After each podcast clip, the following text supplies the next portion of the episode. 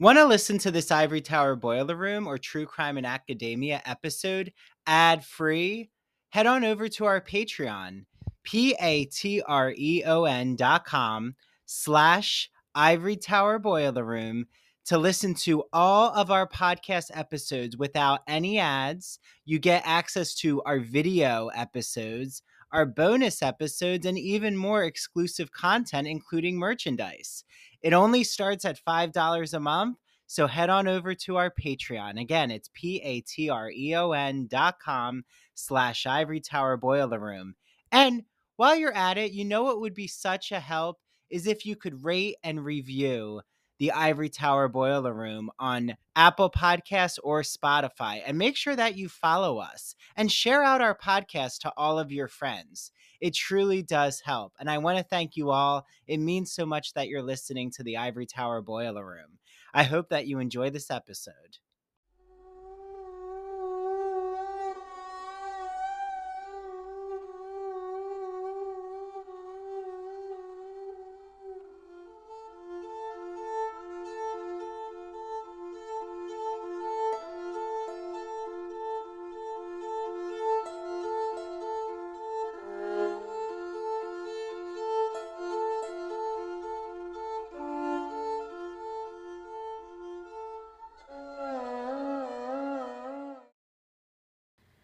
Hey, true crime friends! Welcome back to another episode of True Crime in Academia. I am your host, Mary DePippi. I hope you all had a wonderful week this week, and I hope you are going to have a fun, relaxing weekend. I am going to an exhibit with some work friends um, tomorrow, and then Sunday, I'm going to finally, finally see the Barbie movie. I've been holding out for seeing it because I wanted to go with my mom and my sister. So finally, we were all able to make it work. So we're going to go on Sunday, and I'm very excited to see that. Um, otherwise, you know, it's kind of just been sort of a normal week, I guess. Um, I think I mentioned this like last episode or the episode before. Like, I've been really into reality TV lately and I had just listened to because of course I got caught up with the whole Scandoval drama and honestly before this I wasn't that into reality that much into reality TV at the time. However, at the time that this happened, like when Scandoval was coming out and the new season was about to air and everything, I was home with COVID. So literally all of that was just constantly in my face like almost every second when I'm watching, trying just trying to watch Below Deck, you know, because that was the one reality TV show at the time that it was like full, like going full force for, and you know, just constantly watching the reruns of. So, you know, I was kind of living in Bravo world, but just in the Below Deck realm. So, you know, like I said, I would watch that and then I would see all the previews and hear about all the drama. And then I was kind of like, all right, let's give it a shot. And then I'd been sucked in, and now I'm kind of becoming a Bravoholic. So, so because of that, I did listen to the Raquel and Bethenny interview, both parts. Actually, I didn't listen to all of the second part. I think I still have like seven, yeah, like seven and a half minutes left of the second part. I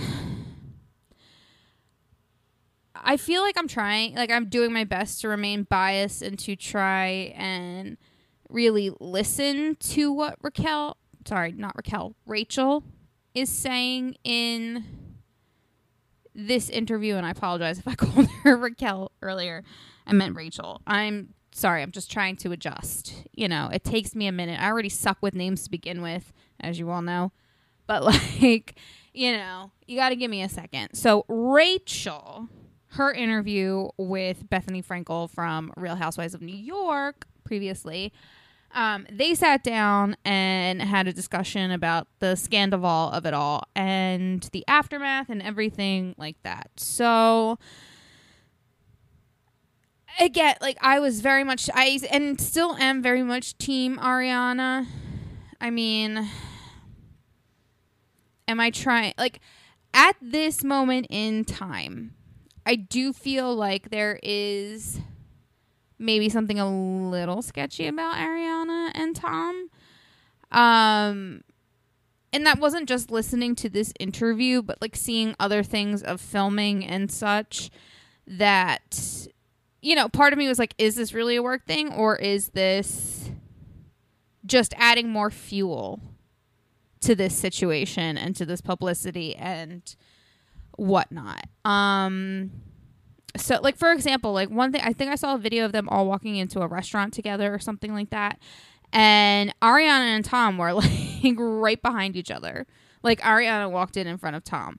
And she said she didn't want to record with him. Now, do I understand that just because they're in the same place and filming is going on that that obviously that doesn't mean that they're filming together. You know, it doesn't mean they're sharing scenes together. It just means that filming is happening while they're both in the same place at the same time. Now, whether that is story related or not, we're going to find out in the new season. But, you know, so like, I don't know. And she just, like, she seemed fine. But then again, I mean, she's in a new relationship. She's hashtag thriving. So, I mean, maybe, you know, she was fine with it, but I just found it weird, you know, because again, you're, it's, I don't know. I just feel like because of that situation and the way that they were coming in, like, I don't know.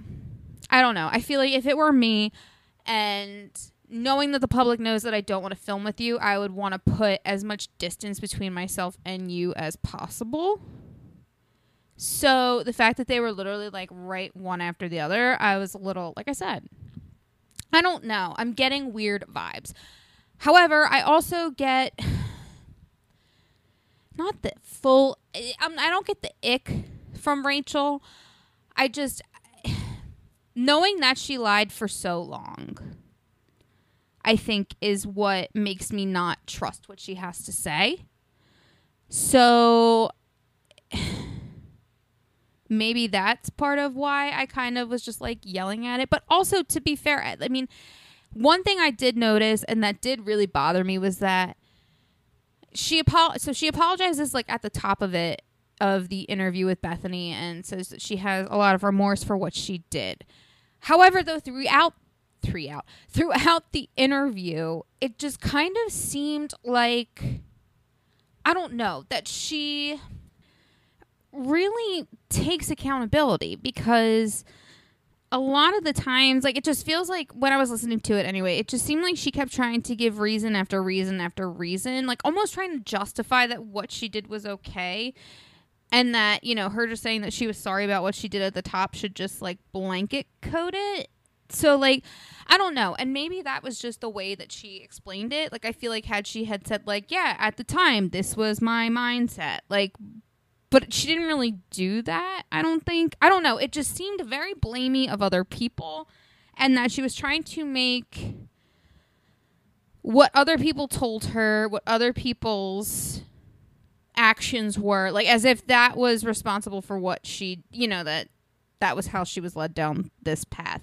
And you know I, i'm not opposed to people saying hey this was what, what was going on.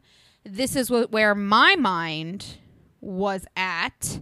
And that's what I feel like kind of was the missing piece. Like I really didn't feel like I heard really fully where her mind was at when she's talking about what these other people were doing and saying to her necessarily or at least not in a way that made me think that because I again, I it just felt like she was saying because these people were saying these things, like that Tom was telling her one version of the story, that because of that, that she, you know, because she believed him, she, you know, went on to do blah blah blah blah blah blah blah, and you know, to me, that's not really taking accountability in a way that's kind of just a way to blame someone else without being like, no, it's their fault.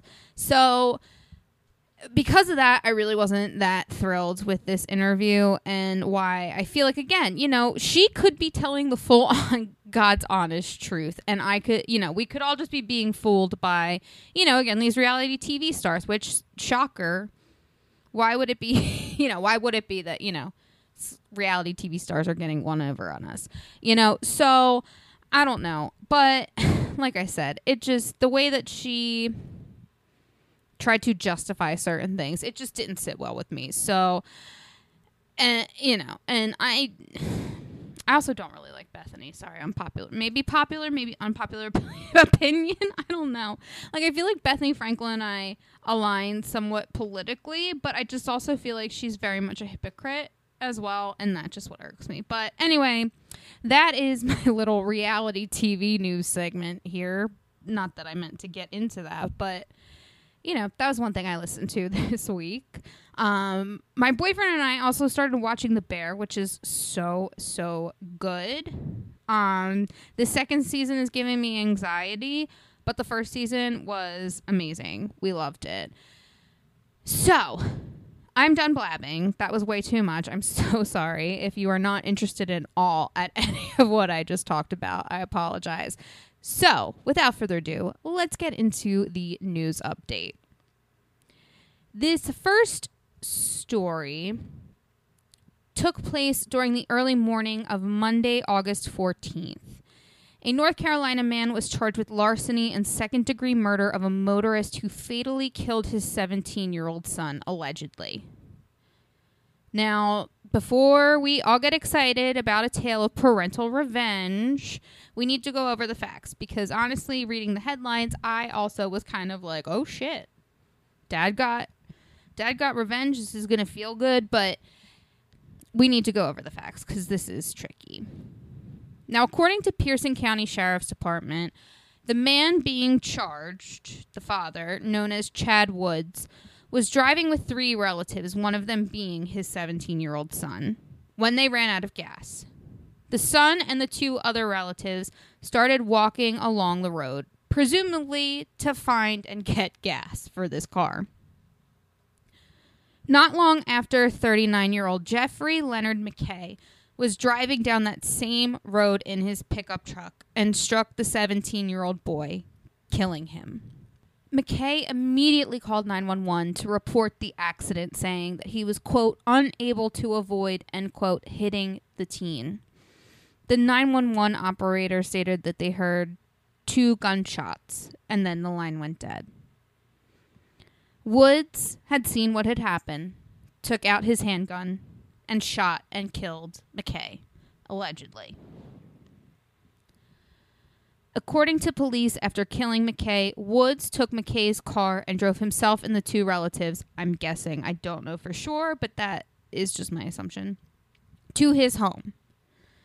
Meanwhile, he just left his sons and McKay's bodies there at the scene, which that again, I, this is a very tricky situation. I can understand the emotional distress of having seen your child being killed right in front of your eyes and having the means to do something about it. Uh, even though, you know, this wasn't any sort of malicious intent from what I'm gathering and from what we know, you know, which what I just told you, that, you know, this seems to be a complete and total accident you know, so obviously this is an extreme emotional overreaction. But again, not saying that I don't understand where Chad Woods is coming from. You know, what he just saw was extremely traumatic, and he probably just thought that that was the best thing that he could do. Not saying that he, in any way, shape, or form, what he did was right, because it was not. It was absolutely wrong. He should not have done that. However, I'm just saying because of how quick it was after the fact, I can see how the emotional and mental trauma of that event could have triggered what he did. Not saying it's an excuse, again, not justifying it. I'm just saying I can understand how that could have happened. Again, not right at all. The case is still under investigation and the investigation is ongoing.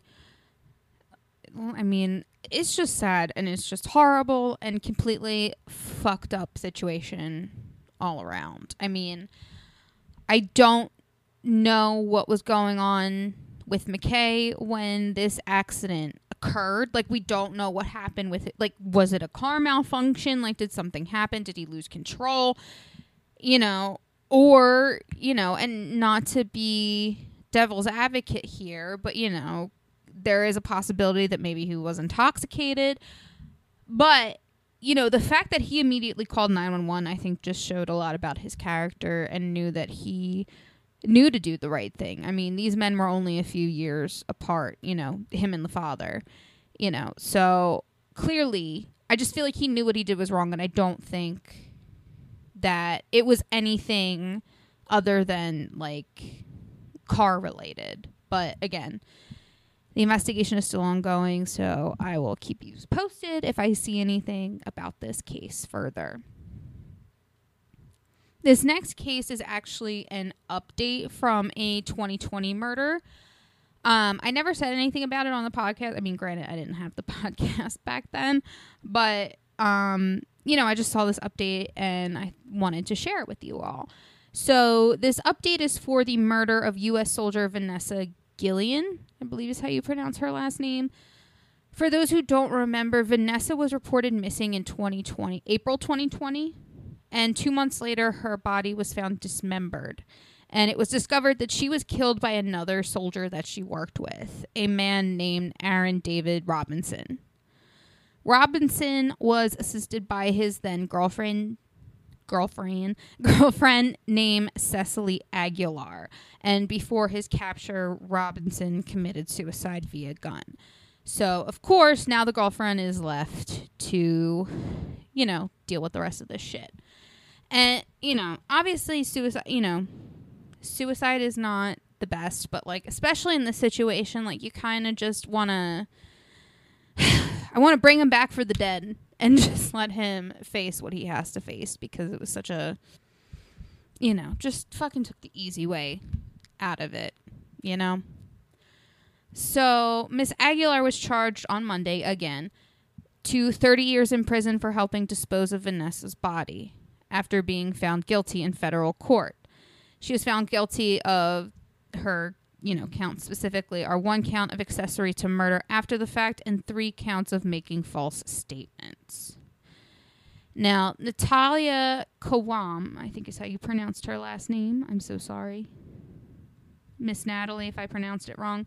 Um, but she is an attorney representing Vanessa's family, and she stated that we, quote, finally have closure in this case, end quote. Now, for this last one, at first I found it to be super creepy because of like the titles that they were putting for this case, like for the news articles and stuff.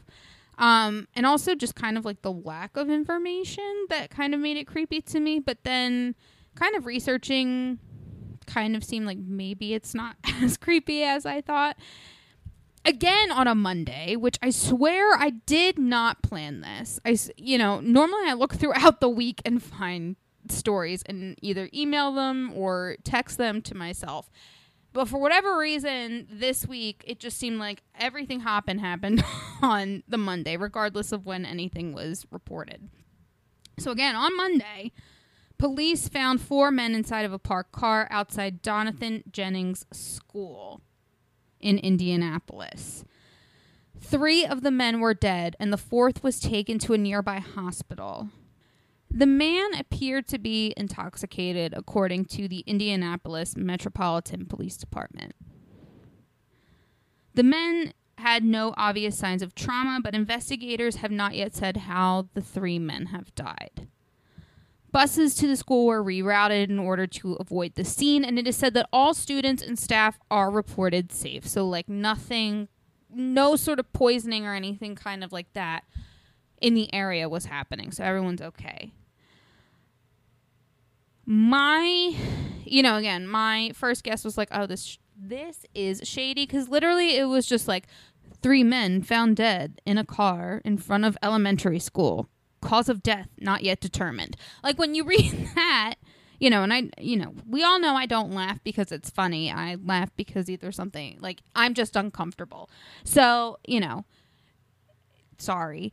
But anyway, like it just it just seems so ominous this news title. Like, right? I mean, when you give out such limited information like that, the brain just runs wild. So, like, I was thinking of something completely sinister in this situation. Again, however, researching it, I personally think that maybe this is a potential overdose situation. You know, like I said, at first I thought it was like super creepy and maybe something more sinister, but I don't know. I think it really just seems to be that case. And again, this is just my opinion. You know, it's obviously horrible, but the fact that there was one person who thankfully did survive and seemed to be intoxicated, that would lead me to believe something more, like I said, overdose slash drug related. But you know, police are still investigating this case, so we will see what's going on. You know. And I hate to say, like, I hope it's, you know, that they just overdosed. You know, because obviously the alternative is that, like, someone tried to fucking kill them. So, and, well, not tried, but did kill them. So, you know, I mean, I don't know. It's fucked up. It's, it's all fucked up, regardless of how you look at it. It just seems less fucked up when it seems like it was an accident, you know? All right, so that is the news update for this week. Let's get into this week's case.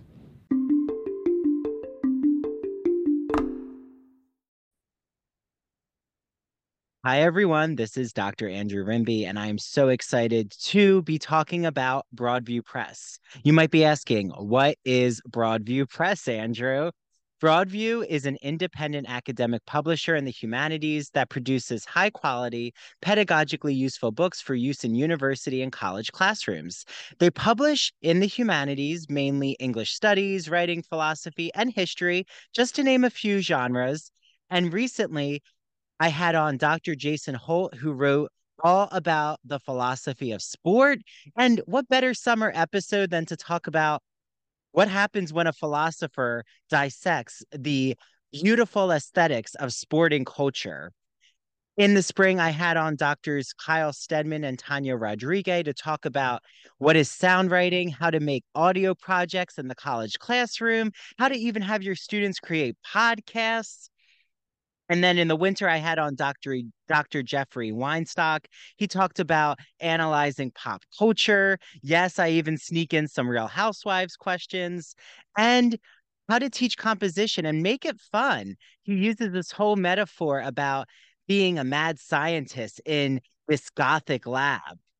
And in the fall, I had on Dr. Anne Stevens, and she talked about literary theory and criticism. And yes, the university season is upon us. So what better way to talk about the college classroom than to actually understand what is literary theory? That's a wonderful episode for all of you out there who teach literary studies. I love Broadview Press. Make sure you use their exclusive code. It's Ivory Tower on broadviewpress.com. You get 20% off all, all Broadview Press publications. Okay. Until the next Broadview Press interview. And now back to the Ivory Tower Boiler Room. Hey, Ivory Tower Boiler Room listeners and true crime friends. You've heard me gush over this incredible woman and her beautiful products. I'm talking about Mandee Made It. Mandee makes customized and original crochet and Cricut goods. They are the perfect, unique, one of a kind gift for literally anyone in your life. And she makes incredible home decor. I still have my pumpkins that I put out every fall. I just love them. Check her out on Instagram at M A N D E E Made It or search Mandee Made It on Facebook. To order, just slide into her DMs, and if you mention the Ivory Tower Boiler Room, you will receive a free personalized gift with your first order. So, go on Instagram and look up at Mandee Made It, and Mandee is spelled M A N D E E. Again, her handle is at Mandee Made It, Mandee spelled M A N D E E, and order today.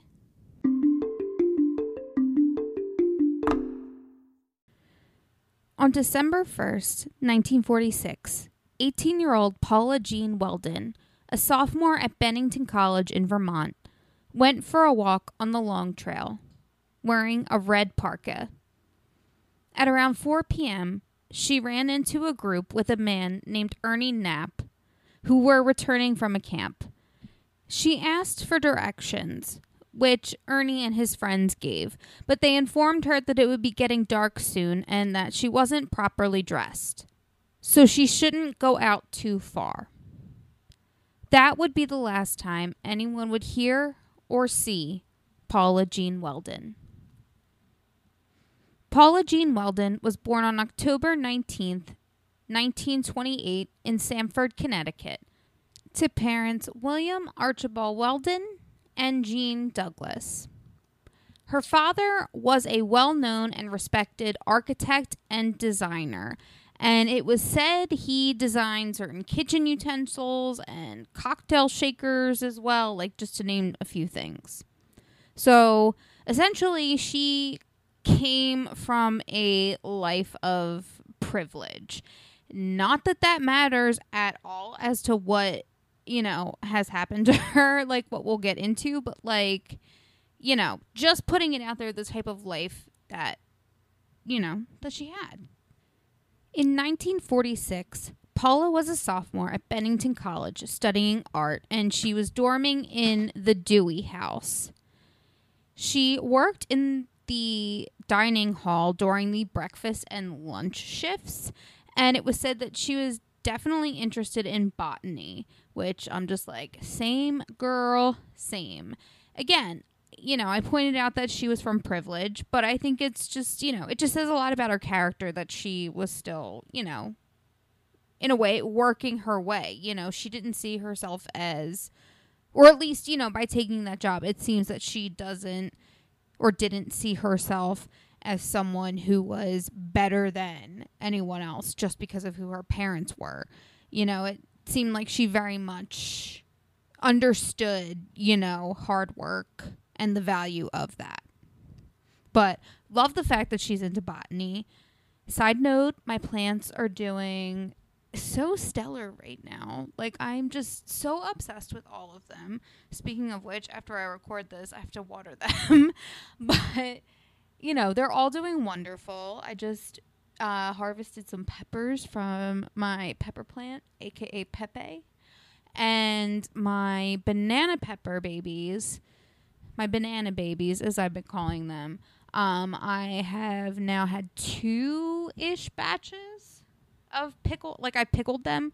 So, you know, everyone's just hashtag thriving right now, and I am obsessed. But that is enough of my plants. It was said that some people stated that Paula wanted to find and walk a very specific area of the long trail, and that is the name of the trail that she was on. Um, you know, it's not just a description, that's the actual name.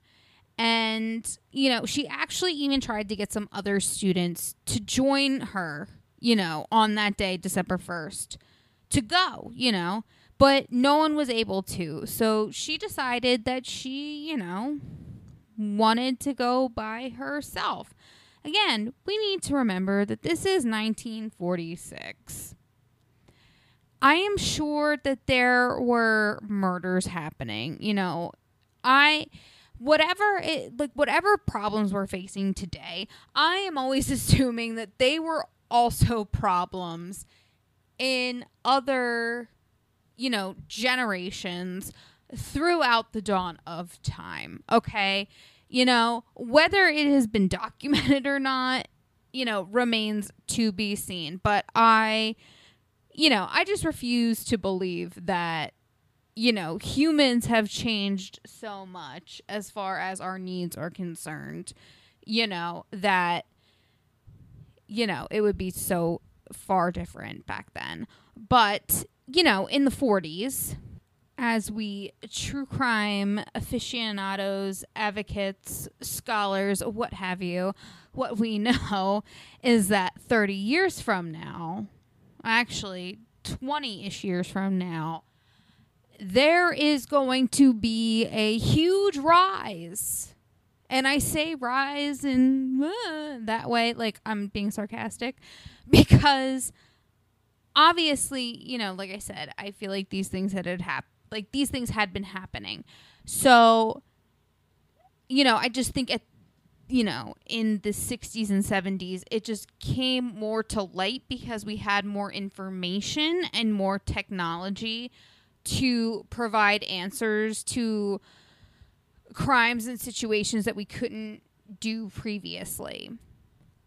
So, you know, back then, the notion of going for a walk by yourself wasn't that, you know, insane.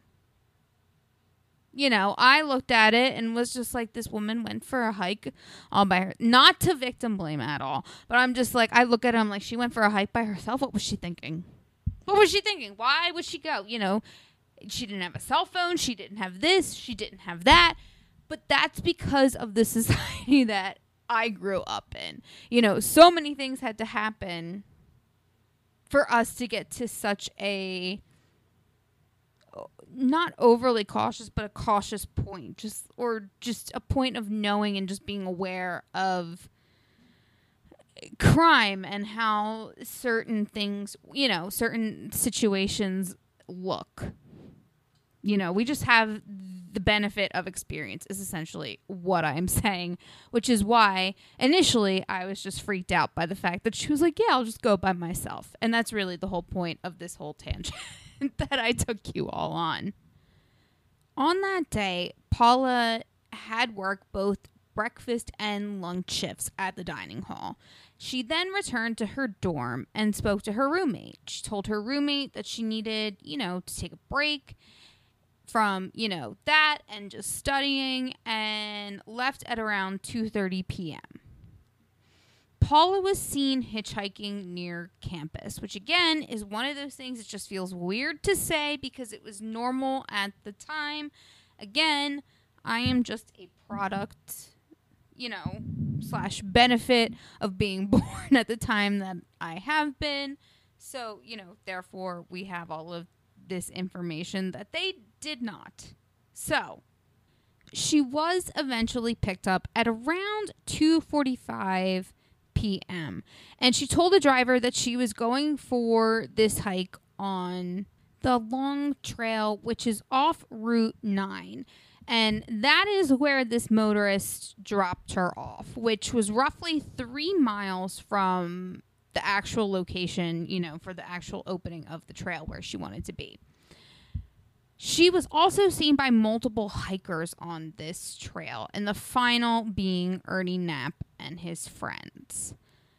Now, there are some sources that say that there is no record of Paula leaving.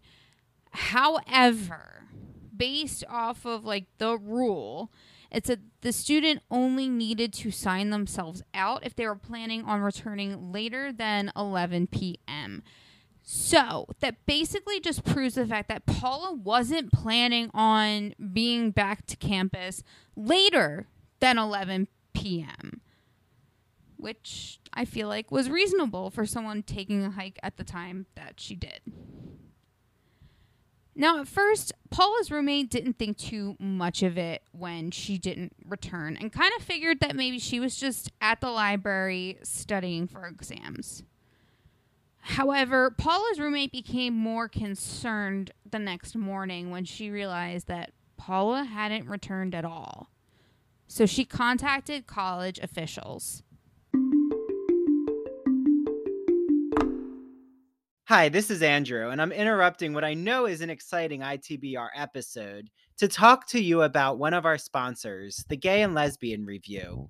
Discover new things about gay and lesbian literature, history, and culture with a subscription to the Gay and Lesbian Review, a bi monthly magazine of history, culture, and politics that publishes essays in a wide range of disciplines, as well as a slew of reviews of books, plays, and movies and a number of special features, such as artist profiles and our popular art memo column. Each issue of the Gay and Lesbian Review brings you consistently intelligent, lively, thought provoking articles focused on a unifying theme, and it brings together the leading minds on the topic. You won't find a lot about the latest dating fads or fashion trends, but you will definitely find articles about online dating, like using Grindr as a social phenomenon, or even the gay influence on 20th century fashion. Did you know that I've actually interviewed three gay and lesbian review contributors? Make sure you listen to my Ignacio Darnaude Breaking the Gay Code in Art episode, where Ignacio explains that key artistic figures like Michelangelo, Donatello, Thomas Eakins, J.C. Leyendecker, and Tom of Finland all have really explicit homoerotic artwork. And then head on over to the next episode where I talk with Dr. Vernon Rosario about LGBTQ psychiatry and how homosexuality got depathologized. And our most recent episode was with the Gay and Lesbian Review's literary editor, Martha E. Stone, and she talks about what LGBTQ literature you should be reading this summer, and also how to become a contributing writer and a reviewer for the Gay and Lesbian Review. To subscribe, visit glreview.org. That's G L R E V I E W.org. Click subscribe and enter the promo code ITBR to receive a free copy with any print or digital subscription. And as an added bonus, you also receive online access to all of the Gay and Lesbian Review's archived issues. All of them. Okay, enjoy your reading, everyone. Hi, everyone. This is Andrew, and I am interrupting what I know is such an exciting Ivory Tower Boiler Room episode to tell you all about one of my favorite podcasts. It's called That Old Gay Classic Cinema, and it's hosted by Christian Garcia. Christian is joined with guest co hosts to talk about classic cinema films that we know and love, and he analyzes them through a queer lens. So, He's talked about The Sound of Music, Alfred Hitchcock, The Wizard of Oz, Sleeping Beauty, 101 Dalmatians, and recently Hello Dolly. I actually was on his first ever episode to talk about my love of the sound of music and playing Captain Von Trapp in my high school musical. Then I was joined with Mary DePippi, the host of True Crime in Academia, and our friend Travis Roundtree to talk about Alfred Hitchcock's Vertigo. Mary just had Christian on True Crime in Academia to talk about female poisoners, including the evil queen from Snow White and actual real life female poisoners. So Christian's podcast is the best. You must add it to your listen list. After you listen to this episode, make sure you head over to That Old Gay Classic Cinema on Apple and Spotify. Make sure you follow him on Instagram at That Old Gay Classic Cinema. And he's also on TikTok. Don't forget TikTok. Okay. I can't wait for you, you all to listen to That Old Gay Classic Cinema. And now back to the Ivory Tower Boiler Room.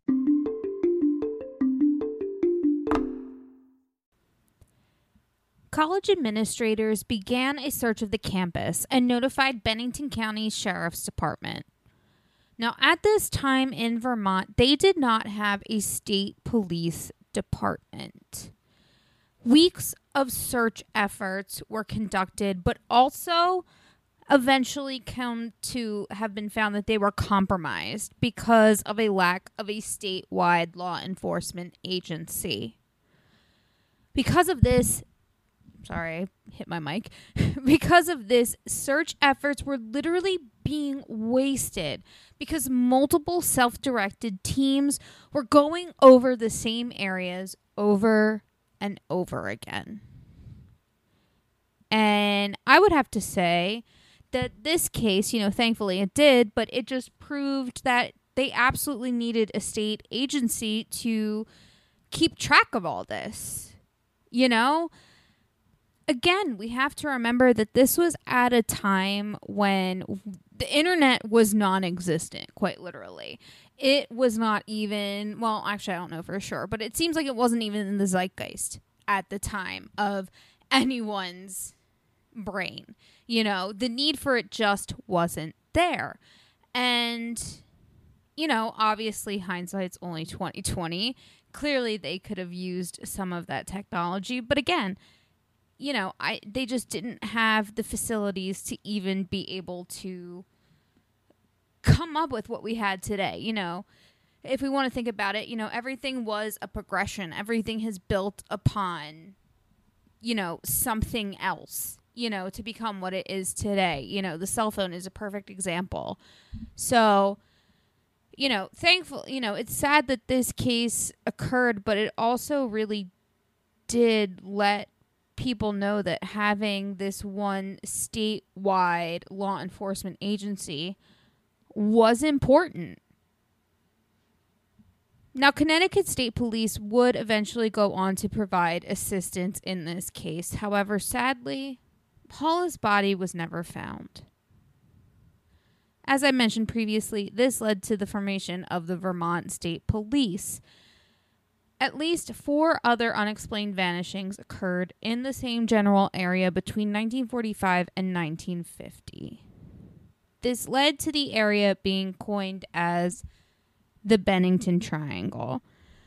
Now, I don't have any information about the other vanishings, but sadly, I feel like it is a result of just a bad, horrible, shitty hiking area. And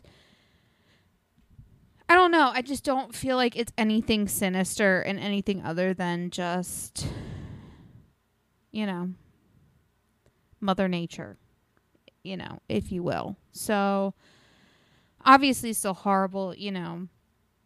I can't imagine being the loved one of someone who went missing and you know, not having found the body, I think is such a huge thing because it's such a finality, you know? It is a very final thing when you can see that someone is no longer alive. And without that, I feel like for a family, I mean, that can be just such a horrifically taunting thing to have to deal with. Like, if there is no body, you know, there is a saying, no body, no crime. So, and again, not to say, like, to insinuate that a crime happened in this case, but just to be like, you know, just to further be like, yeah, you know, without a body, it's hard to say what the fuck happened, essentially. And yeah, like that not knowing, like, I, you know, this case is old enough that, you know, I would hope the people closest to her have since passed and, you know, maybe at this point have some closure in their passing. Um you know because i'm someone who believes that there is an afterlife and such. So you know i'm hoping for that but you know at the same time like it just sucks to think of the suffering that they went through you know while they were living having never knowing or having not known what happened to paula. Like that's i don't know. Sometimes i feel like that can be a fate worse than death for some people. All right, my loves, that is all I have for you this week. Please don't forget to follow True Crime in Academia on social media, at True Crime in Academia on Instagram and TikTok, and at TC in Academia on Twitter. Also, if you would like access to the bonus content, please, please, please go to patreon.com slash ivory tower boiler room and become a subscriber today. And you know, buy your girl an iced coffee. I'd really appreciate that. All right, until next time, guys, I will see you later. Thank you so much for listening to the Ivory Tower Boiler Room. This is Andrew Rimby, the host and director of the Ivory Tower Boiler Room podcast. I am joined with Mary DePippi, our chief contributor and host of True Crime in Academia. Please, if you're not, make sure that you follow the Ivory Tower Boiler Room and True Crime in Academia on Instagram and Twitter and TikTok too. Remember our TikTok. That's where all the exciting video clips are posted. Make sure that you join our Patreon if you want more Ivory Tower Boiler Room and True Crime and Academia content. All the video interviews are on our Patreon. All of our bonus episodes are on Patreon, and it just means so much for you to join for $5 a month. You unlock all of our bonus episodes. And also, it just helps support the Ivory Tower Boiler Room. Thank you so much for giving Mary and I a needed jolt of caffeine for coffee. Thanks for the $5. Head to patreon.com slash Ivory Tower Boiler Room. We cannot wait for you all to listen to our summer season. There are so many exciting episodes. And we're also celebrating three years of the Ivory Tower Boiler Room podcast. So, without further ado, thanks for listening. Make sure you listen to the next episode next week and have a wonderful summer season, everyone. Okay, bye now.